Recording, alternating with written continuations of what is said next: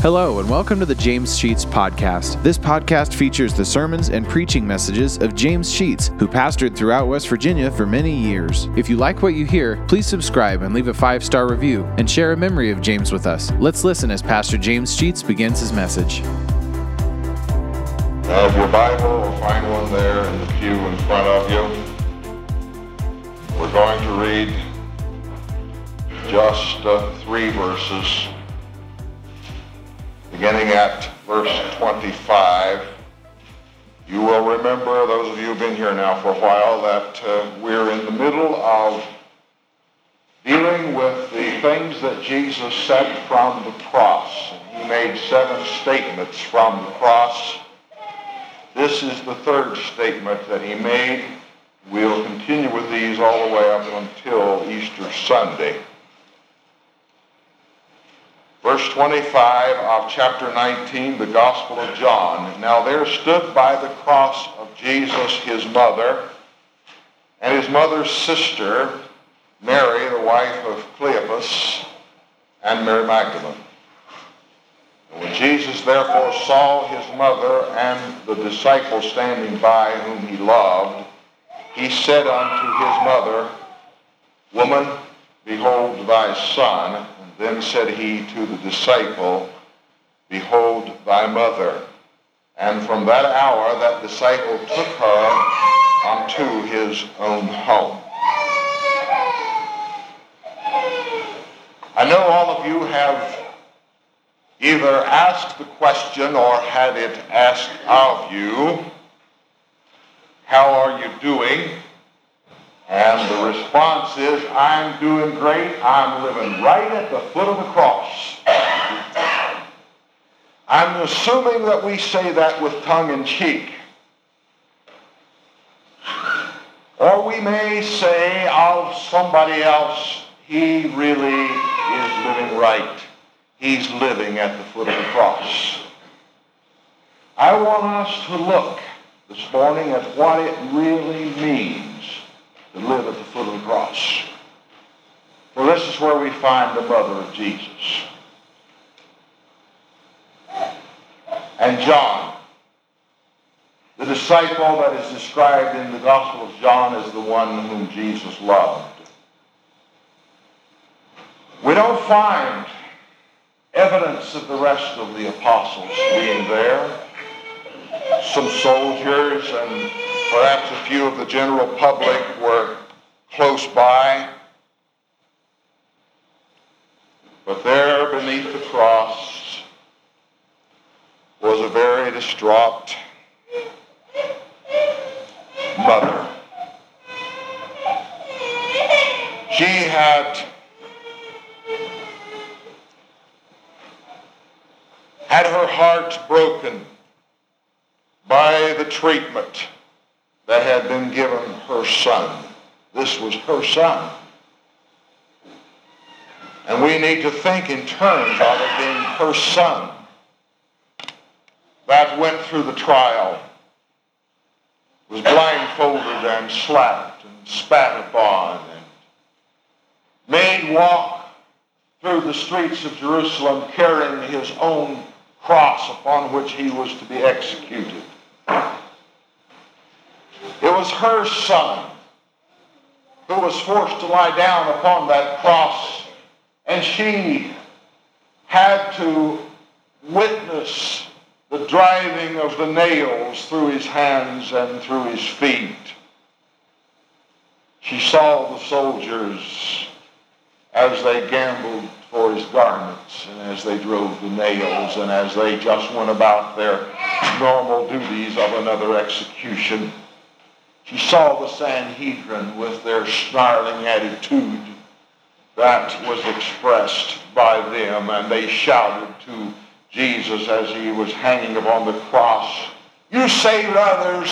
Why don't you save yourself if you're the Christ? she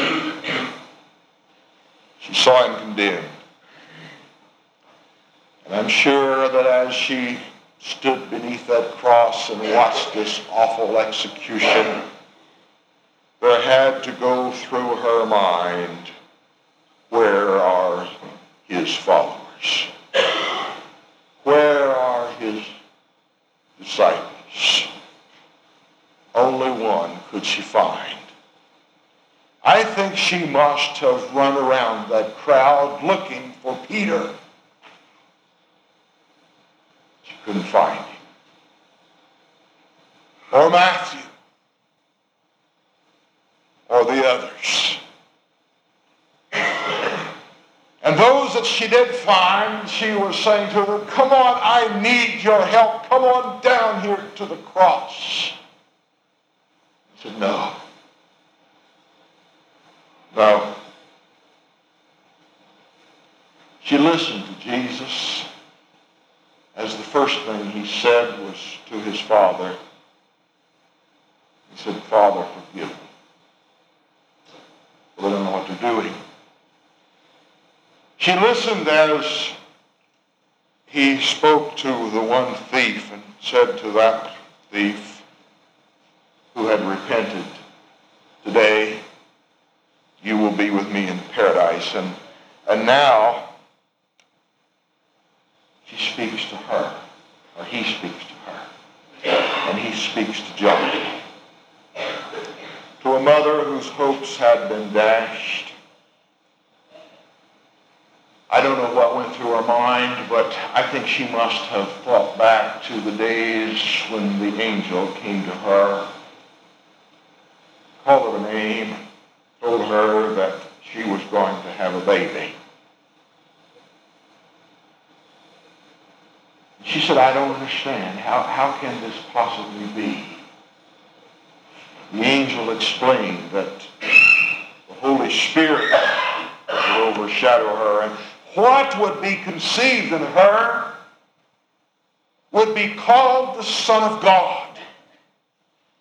He would be the Savior of the world. This is the person that all Israel had been looking for. And she had been selected to be the mother of the Christ child. I think she may have thought back to the shepherds as they surrounded the cradle there in the barn and gave their homage to this newborn, this baby destined to be a king, destined to be the savior of his people. Because the scripture tells us that she pondered all of these things in her heart. I think she may have reflected back on the day that the wise men came from the Orient and bowed their knee before the Christ child and gave him gifts. I think she may have remembered the day that Joseph and she and of course Jesus and other members of the family and friends had gone to Jerusalem perhaps for the Passover. On their way home, they didn't miss him until it was bedtime. They discovered that he wasn't in the crew, in the group, in the crowd. He, he didn't come home. They looked through all the group and couldn't find him and went back to Jerusalem. And the next day, they discovered that he was in the temple sitting in the middle of all of those philosophers and theologians and great men of the Sanhedrin and discussing theology and Bible and the future with them. And she knew that this person that she was the mother of was someone special.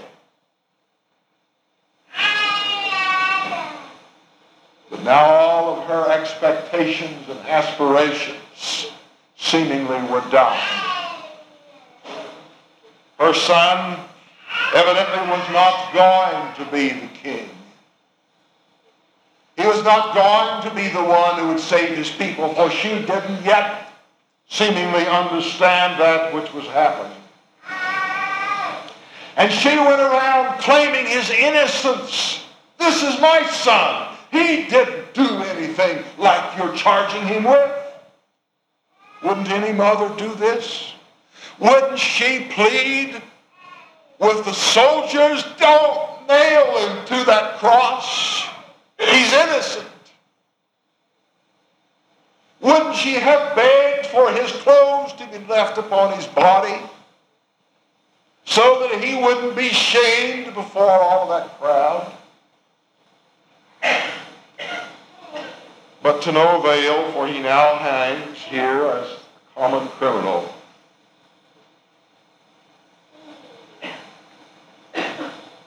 On the day that Joseph and Mary took Jesus to the temple for the ordinance of circumcision, there was an old man there by the name of Simeon. You find his story in the second chapter of Luke who had been promised of God that he would not die until he had seen the Christ. And when Mary and Joseph come into the temple with the baby, he takes the baby and holds him in his hands. And then he says this. He said, Lord, now let thy servant depart in peace according to thy word, for mine eyes have seen thy salvation. Remember when we sang that at Christmas?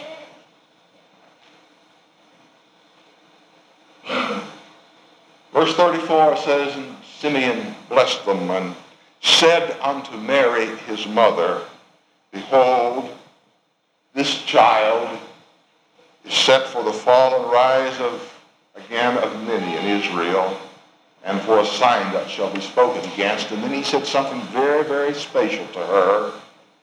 He said, Yea, a sword shall pierce through thy soul also. I think on this day of the crucifixion, she remembered those words of Simeon. And indeed now a sword was piercing her soul. As she saw the execution of her son, whom God himself had promised would be the Savior of the world. He would be called the Son of the Highest. And does this look like the Son of God? What hopes had been dashed? She remembered his miracles, and how he preached to crowds, how he had even healed people and had raised them from the dead.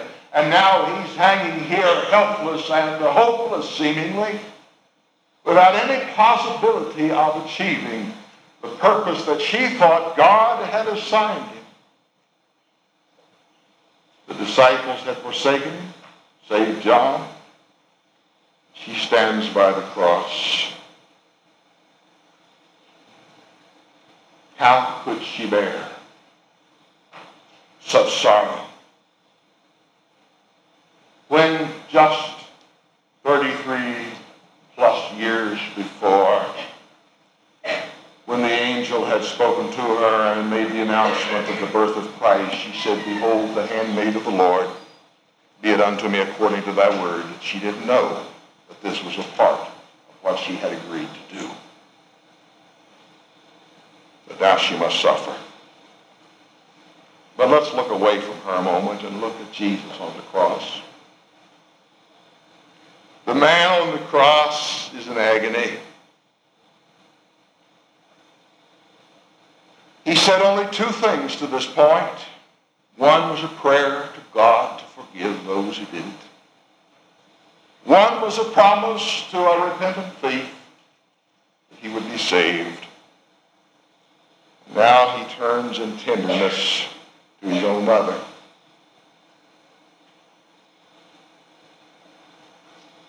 The mother that had reared him, on whose knee he had bounced many days. The mother who had sung to him the lullabies and the hymns of the church. The mother who had taught him the basics of the scriptures. The mother who had provided him a home now stands on the ground below him, helpless. And he's concerned about her and not himself. She was a widow. He knew that as being the eldest son that he had a responsibility for her welfare and he turns to her, turns his head down and looks at her. And although the King James uses the word woman, in our day and time that word is too harsh. That's not the way he said it. Let me put it in my terms, and you take it only for that. He said, Mother, John will take care of you. That's what he said. More concerned about her physical welfare than about the agony that was pulling upon his hands and causing him difficulty in breathing or worrying about the blood that was spilling from his wounds. He was concerned about his mother.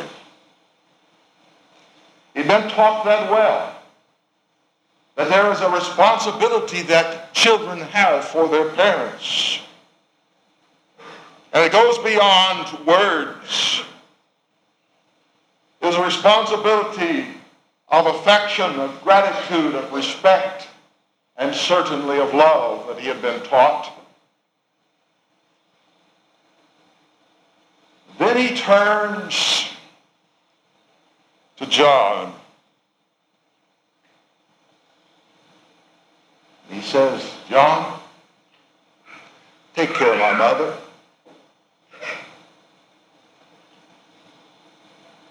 I think he said it that way because John says, from that very hour, he took her to his home and cared for her from that day on.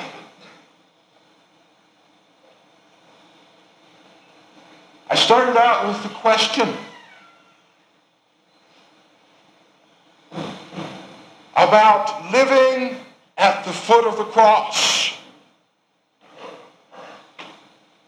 When we say that, oh, we're just fine, we're living at the foot of the cross, I want to ask you now, you want to repeat that statement?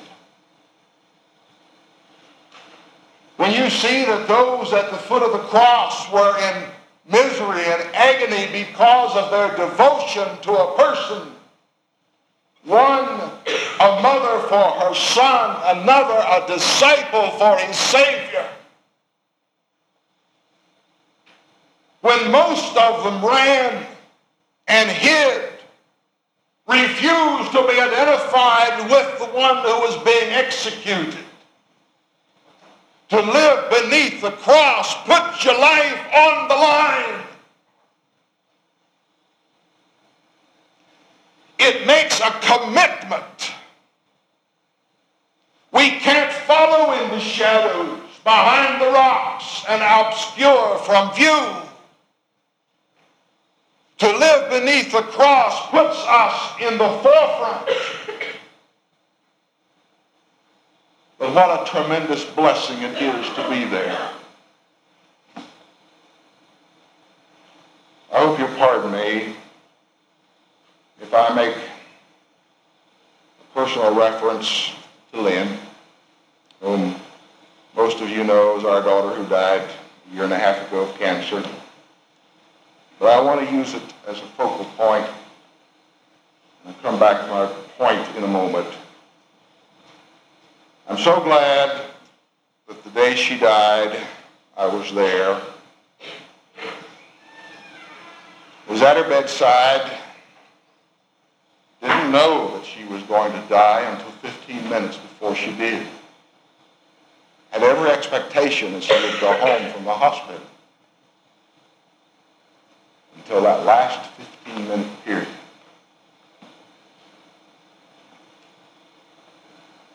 As a matter of fact, it probably was even shorter than that when we really realized what was happening. I think maybe even down to five minutes when I knew that this was the end. Faye, the girl that we raised, was there, but but she had decided to go get herself something to drink. And so was not present at the moment of her death. She had been gone five minutes. When she came back, she said, but I was only gone five minutes. But in that five-minute period, life left her body. I'm glad I was there. Because I heard her speak and I saw her. And Faye missed the experience and regrets it. That she absenced herself from the bedside at the worst possible time.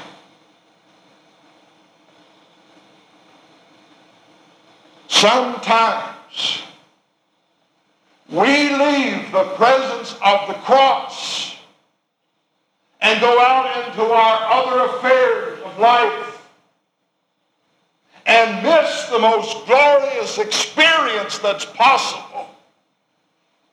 Look what the disciples missed in not being there. They didn't hear his last words.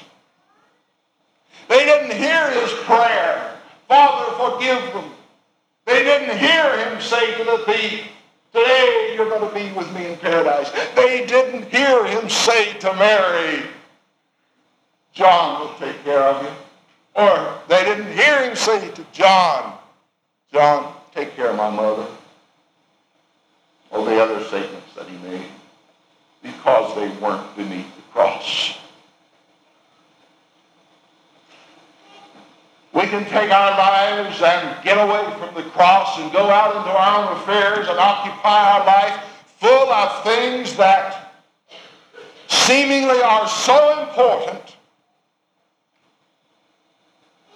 with our jobs and our families and our recreation and our personal affairs and we absence ourselves at the most crucial moment from the presence of the cross and miss the blessing that could have been ours had we stuck to it and stayed there. It's sad when Christian people absence themselves from living at the foot of the cross.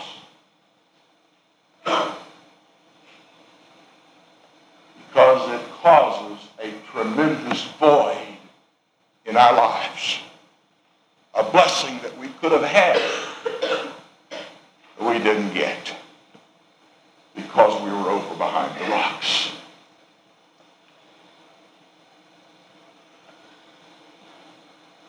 Mary lived there. And John. What a blessing they got. What a blessing. I want to ask you this morning, where we have our invitation, how close are you to that cross? Is the last time you knelt beneath it? What has Jesus said to you it lately?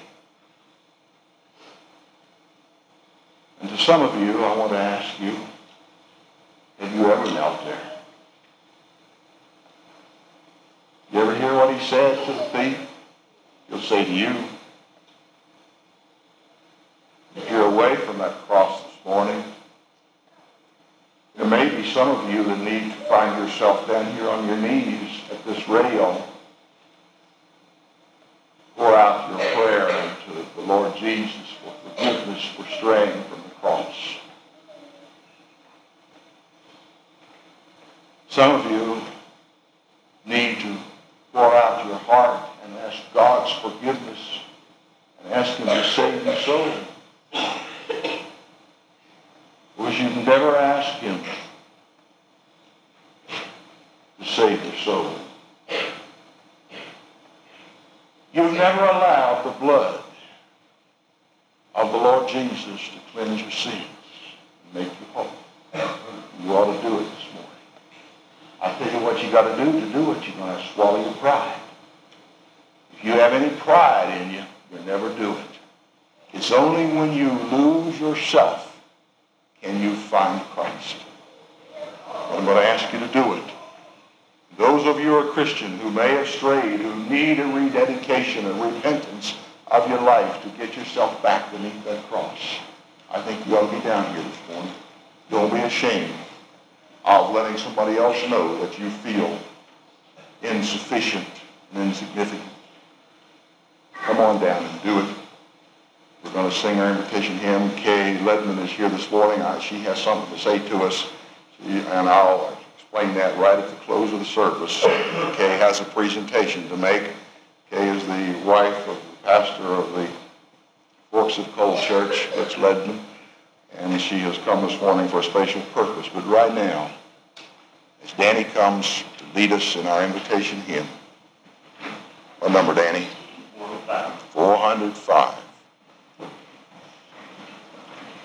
Who's playing? Come on as we stand. 405. I want to rededicate my life and brought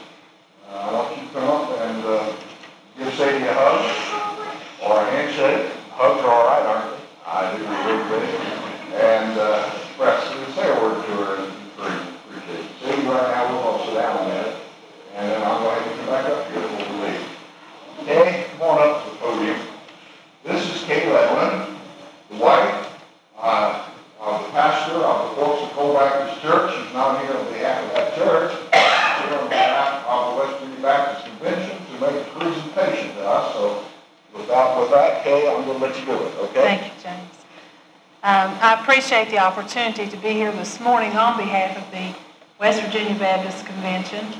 First of all, I want to know how many of you were at, or that probably isn't proper, how many of you attended the fellowship meeting Friday night?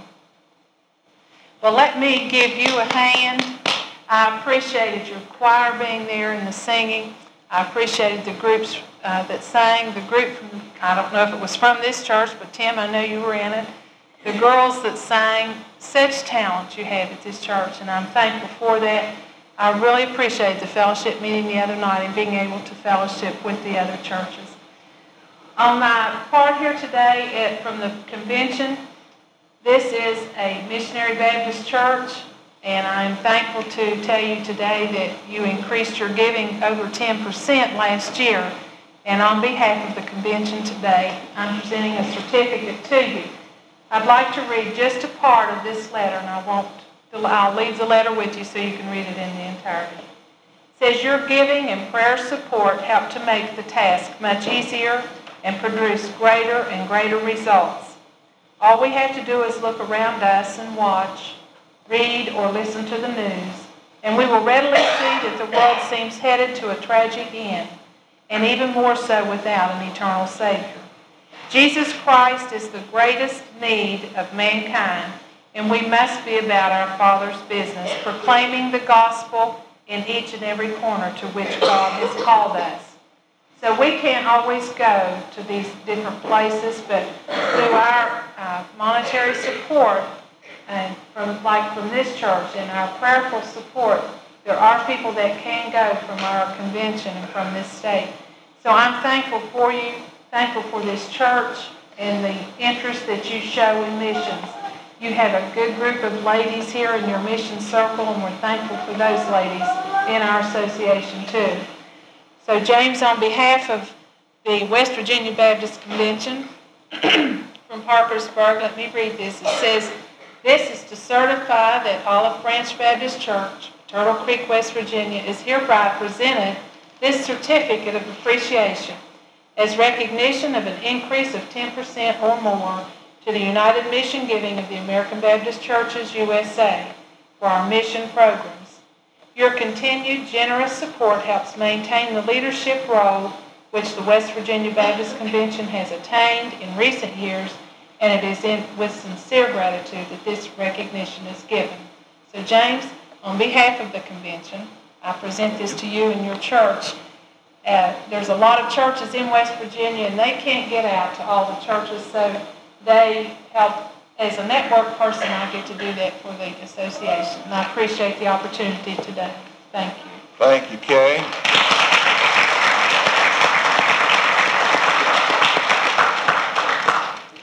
I honestly have been looking forward to the day that we would get the certificate. I knew these were given out once we uh, did something deserving of it, and we finally got there with an increase of I'm not sure what the percentage is, but over 10% in our giving this past year. So we need to continue to do that. All right, let's stand for the benediction. And Sadie is going to come up here. You come up and give her a word of encouragement, will you?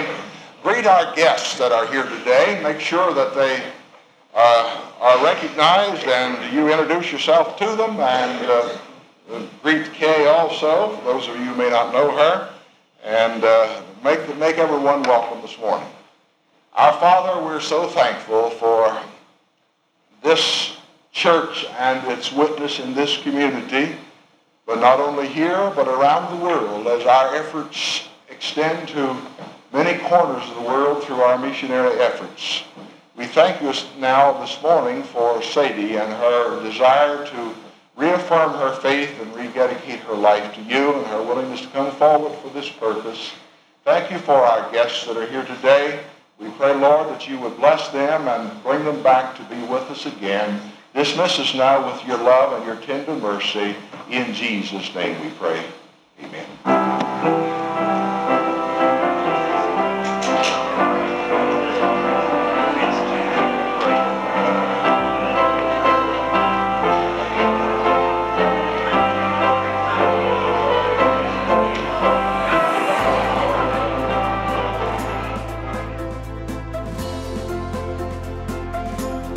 Thank you for listening to today's message. If you like what you hear, hit the subscribe button. You'll receive automatic notifications and downloads when a new message is added to the podcast. Also, please leave a five star review and take the opportunity to share stories, memories, and appreciation for James Sheets and how God used him to impact your life. If you'd like to know why and how this podcast got started, check out our first episode. Lastly, if you want to donate to help offset the cost of operating this podcast, you'll find a link to our PayPal account in the podcast description and email us at james.sheets.podcast at gmail.com. Thank you for listening and remember to trust in God for today and for all of your tomorrows.